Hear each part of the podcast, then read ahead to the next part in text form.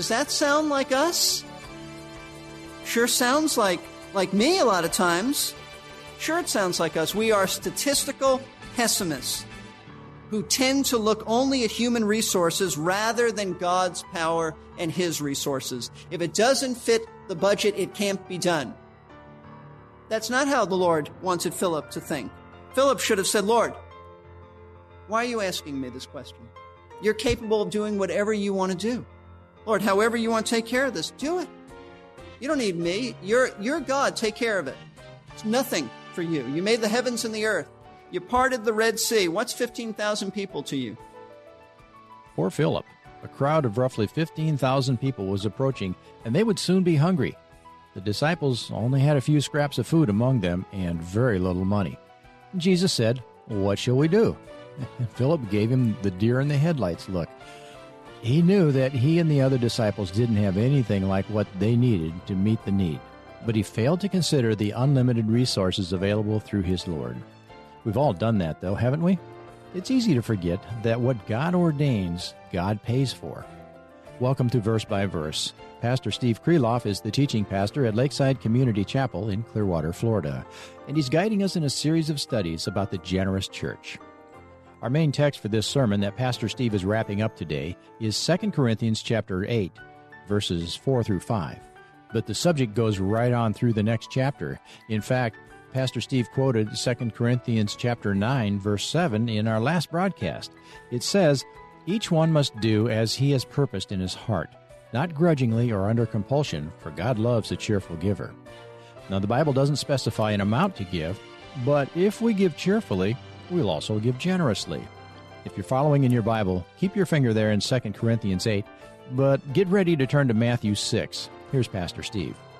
Now, before we leave this verse and the thought that generous giving is to be voluntary without any kind of human coercion, I want to touch on something that I mentioned last week, but I think it's critical. I think it's critical. If we're honest, we have to admit that one of the main reasons that many of us have a hard time being liberal givers like the Macedonians is because we really fear that if we give generously like the Bible teaches, then we really won't have enough money to take care of our own needs. I think that's behind a lot of people uh, not being generous. But you know what that is? Let's call it what it is. It's called a lack of faith. It's a lack of faith in God as a loving heavenly Father who promises that he will provide. Let's look at this. Matthew chapter 6. I want to look at two passages of scripture and hopefully this will encourage you because I, I know exactly how you feel because I go through this myself. And I have to remind myself that God is my Father and it's really his responsibility to care for me. It's his responsibility to care for you, and he's promised to do that, and it's his delight to do that. This doesn't mean that we stop working and retreat to a mountain and become apathetic. That's, that's called presuming on God, tempting God. We're talking about in the normal course of, of life. Here's how it works. Verse 25. Jesus said, For this reason I say to you, do not be worried about your life as to what you'll eat or what you'll drink, nor for your body as to what you'll put on. Is not life more than food and the body more than clothing? What a great statement. Of course it is. Life isn't just about these things. Life, life is about honoring the Lord. Jesus illustrates how God provides for us. He said, look at the birds of the air they don't sow nor reap nor gather into barns, and yet your heavenly Father feeds them. Are you not worth much more than they? Of course we are. Birds weren't created in the image of God, and birds aren't savable. We are. Verse 27, this is a great statement. And, and, who of you, by being worried, can add a single hour to, your, to his life? Your worry will never expand your life. Our times are in his hands. And why are you worried about clothing? Observe how the lilies of the field grow and they don't toil, nor do they spin. Yet I say to you that not even Solomon in all of his glory clothed himself like one of these. And here's his point. But if God so clothes the grass of the field, which is alive today and tomorrow is thrown into the furnace, will he not much more clothe you, you of little faith? So do not worry then saying, what will we eat or what will we drink or what will we wear for clothing? And remember, these were people, this is not uh, a people who are in the middle class in Israel, in Israel in ancient days, you had uh, there was some middle class, but not much. You were either very poor like these folks, and you didn't know where your next meal was coming from because you were paid on a daily basis, and there were very wealthy people. And Jesus is addressing the poor people who were worried about whether they would have anything for tomorrow. He says, don't worry. Don't worry about this. Verse 32. Now here's the people who should worry about this. For the Gentiles, meaning unbelievers, they eagerly seek all these things. Of course they do. Of course they do. For your heavenly Father knows that you need all these things. The Gentiles, meaning unbelievers, they, that's their pursuit of life, material things. Everything centers around me. I've got to get this and I've got to get that and I've got to take care of myself. But Jesus said, relax. God, your Father, knows what you need. You don't have to be like them. So what should you do? What should you do in light of this? This is, this is the whole crescendo in verse 33.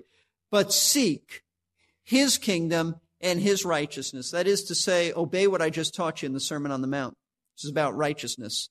Obey, and all these things will be added to you. You just do what my word tells you to do and, and trust and obey, and I'll take care of you.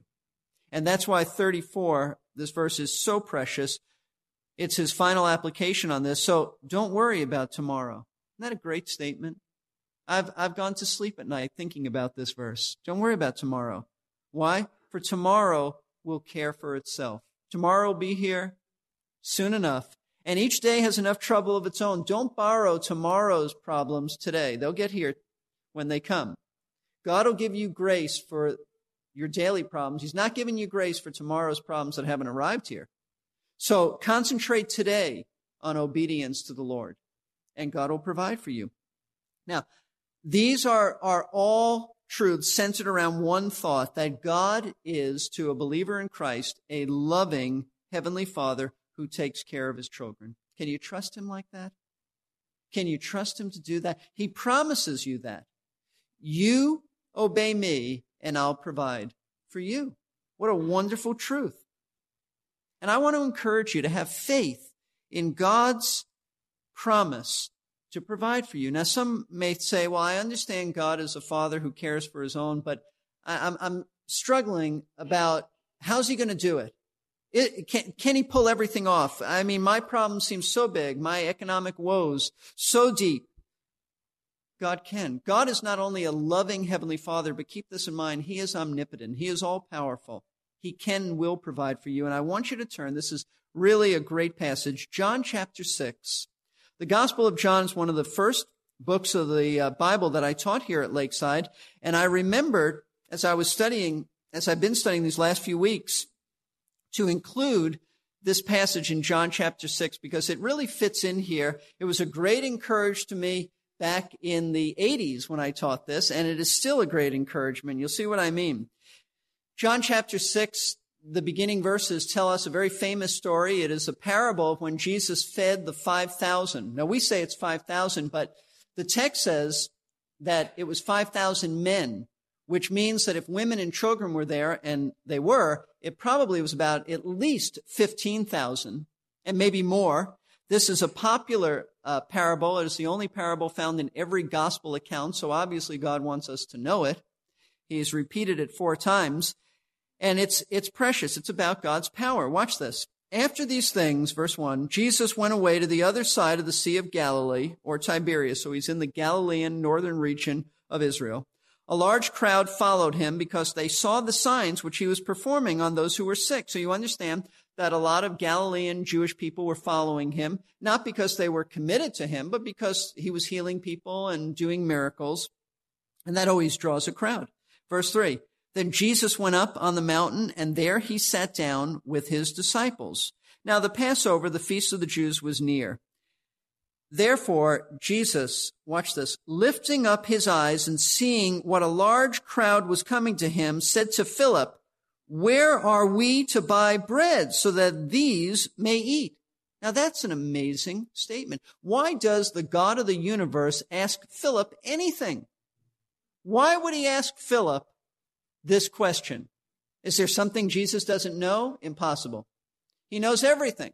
Why would the Almighty God say to a disciple, What are we going to do, Philip?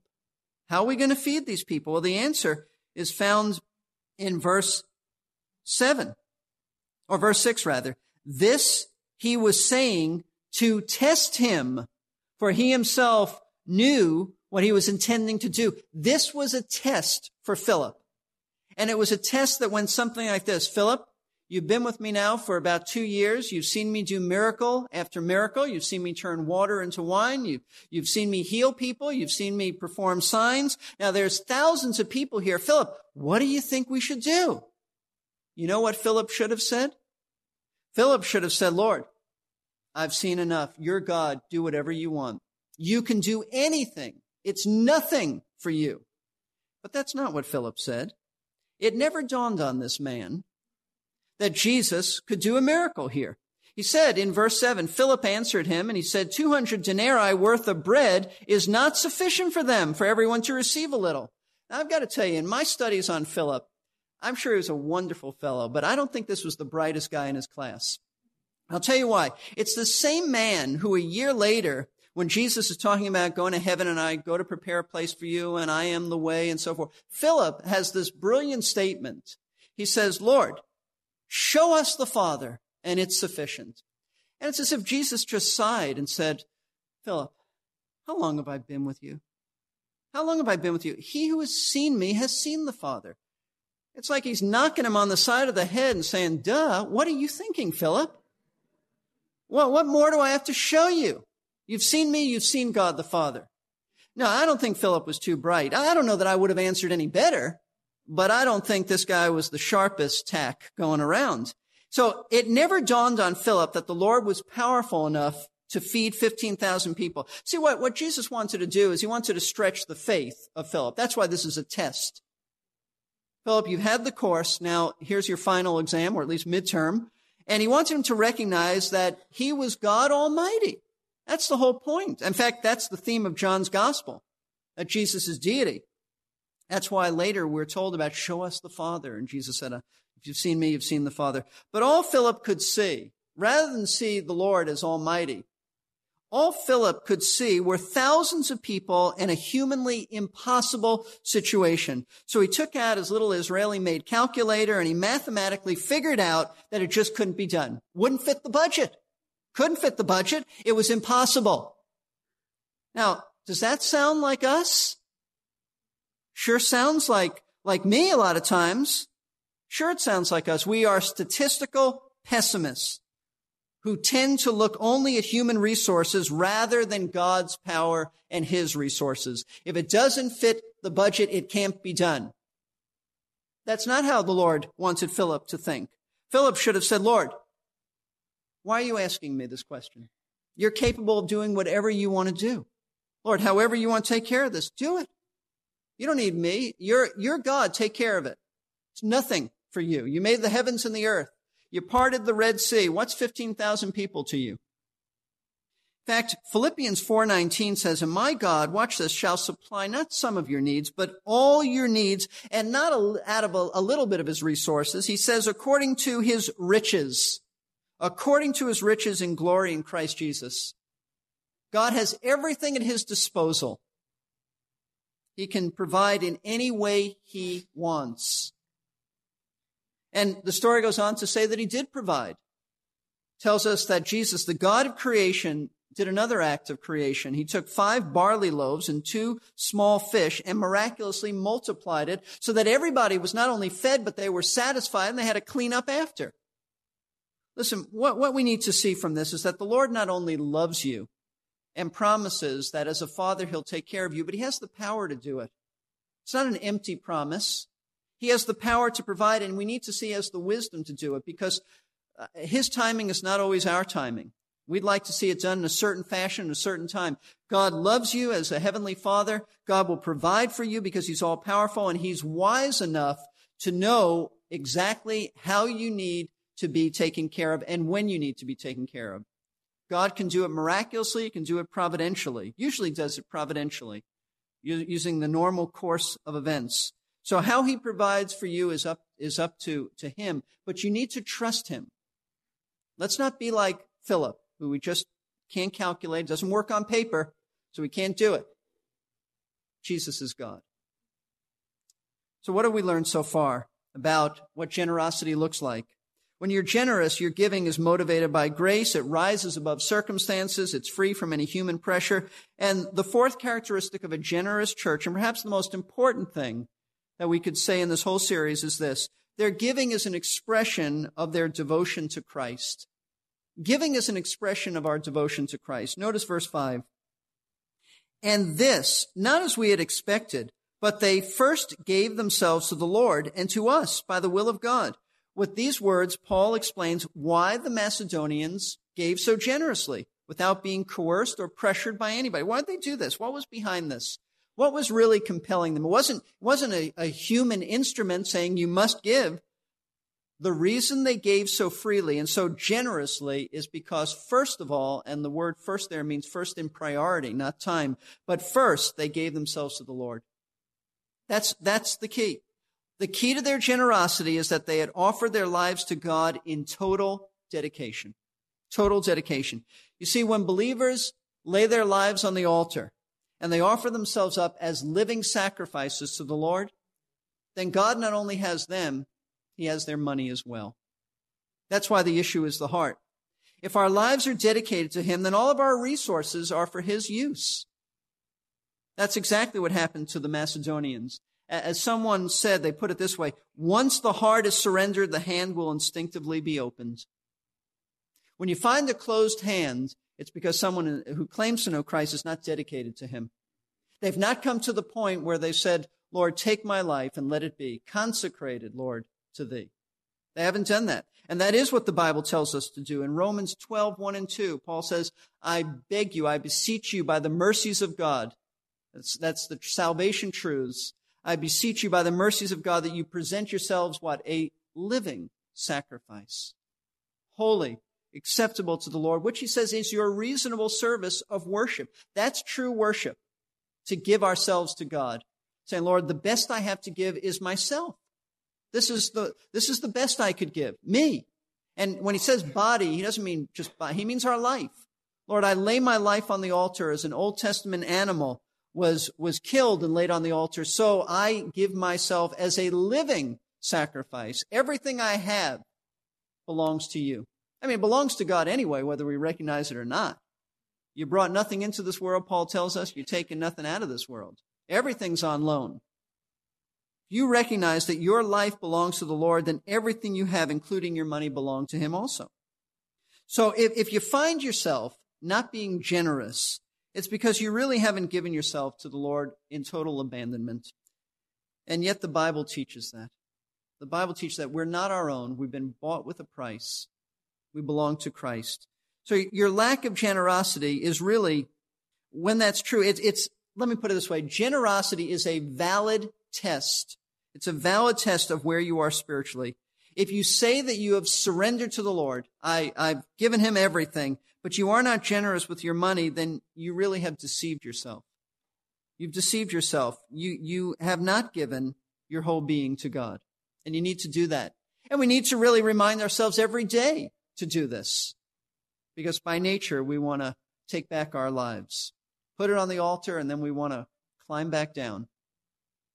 And notice, notice something interesting that Paul says in verse 5, and it just balances this thing out. He says they first gave themselves to the Lord, and then he adds, and to us by the will of God. What does he mean? Uh, we're not God. Why, uh, Paul's not God. Why would anyone give themselves to, to Paul? How did they do that? What Paul means by this is that the Macedonians' devotion to God and to his will led them to submit to the leadership of Paul and his missionary team. Their attitude was this Paul, you are God's appointed leader over us. And if you say this collection is important, we're going to take it that that's God's will for us. And the principle is this. When you are dedicated to Christ, you submit to the leadership of your church. If the elders say to you, here's the budget, here's what we think we ought to do as a church, here's where we want, here's where we want to go in direction, then we need, if we're dedicated to the, to the Lord, to submit to the leadership of the church because that is the will of God that we submit to our leaders. That's, that's the principle here. So we've discovered what generosity is about. And the only question is, are you going to respond properly? I'm not giving these messages to, uh, to, to raise funds. Obviously, there are needs here, but I would have taught this regardless of needs. But we want you, and I want you as your pastor, to simply obey the Lord. Give whatever you should give, but be generous and follow these principles. May your giving be motivated by grace. May it rise above your circumstances. May it be free from any human pressure. And may it be an expression of your devotion to Christ. Let's bow for prayer. How should you respond? How should I respond to these truths? Well, the, you know, the very first thing to consider is have you experienced the grace of God in salvation? Have you come to really know Christ? Because grace teaches us to be gracious to others in our giving. If you don't know Christ, understand that God commands us every, everywhere, all people, to repent and believe the gospel. If you are a Christian and you still aren't generous, it's because you really haven't given yourself in total abandonment to God. You're still holding on to aspects of your life, and that includes your money, but it's not your money, it's God's money. Give Him everything. If you are a dedicated Christian, but you still struggle with being generous, then understand that you need to repent of a lack of faith and start trusting God to provide for you. That's where many of us are at. Trust the Lord. He'll, he'll never disappoint you. Father, thank you for your word. Thank you that these last few weeks have been a joy to study such a refreshing passage of Scripture, to see a group of churches, Lord, that were not, um, not thinking like so many that we're exposed to. They weren't caught up in percentages. They, they gave joyously. They, they gave freely. Lord, I pray we would be like this. I pray we would, we would be so distinct, Lord, that, that we would give in a way that reflects truly transformed hearts, truly dedicated to Christ, people who love to give cheerfully, who give because they uh, want to be gracious to others. Lord, you have been so wonderful to us. Help us to be like that to others. Lord, help us to break free from our American culture, which teaches us really to be greedy. Help us to be givers, not takers. And I pray, Lord, for those who may not know Christ, may they see the grace of God in Christ's death, who gave himself that we might be saved. May they see the grace demonstrated in the cross and come to you. We pray this in Jesus' name. Amen. Amen. The Macedonian Christians gave us a wonderful model for biblical giving. And it's vitally important to note that they first gave themselves to the Lord. That's really the key. If we simply resolve to be more generous because it's what we ought to do, we accomplish nothing, and in fact, will eventually give up our generosity. But if we submit wholeheartedly to the Lord and give ourselves and all we possess to Him, He will change our whole outlook on our stuff and our security. It was good to have you here today for Verse by Verse, as Pastor Steve Kreloff concluded another three part sermon in his series from 2 Corinthians chapters 8 and 9. Pastor Steve serves as the teaching pastor at Lakeside Community Chapel in Clearwater, Florida. Stop by some Sunday if you're in town and looking for a place to worship. Lakeside is located at 1893 Sunset Point Road in Clearwater. For more information, call the office at 727 441 1714 or go online to lakesidechapel.com. To request a free CD with the entire message Pastor Steve just wrapped up, call Lakeside at the number I just gave, 727 441 1714, and ask for message 652 A Generous Church, Part 3. You can also listen online or download any of our broadcasts, including today's at versebyverseradio.org. Click the message archive link to browse the library. And if the Lord is blessing you through verse by verse, perhaps He's also moving you to give. We make that easy and secure on the giving page at our website, which once again is versebyverseradio.org. This is Jerry Peterson. There's a relatively new term getting lots of use in social media and the news today. I'm sure you've heard of it. It's called Paying It Forward. There was even a movie about it back in 2000. Now, being kind and generous is part of being Christ like, but not if we use those acts as deposits in some sort of blessings savings account, hoping to get it back someday. That's not real generosity. Real generosity expects nothing in return. On the next verse by verse, Pastor Steve will be moving on to verses 6 through 8 of this chapter and will consider a more godly motive for giving.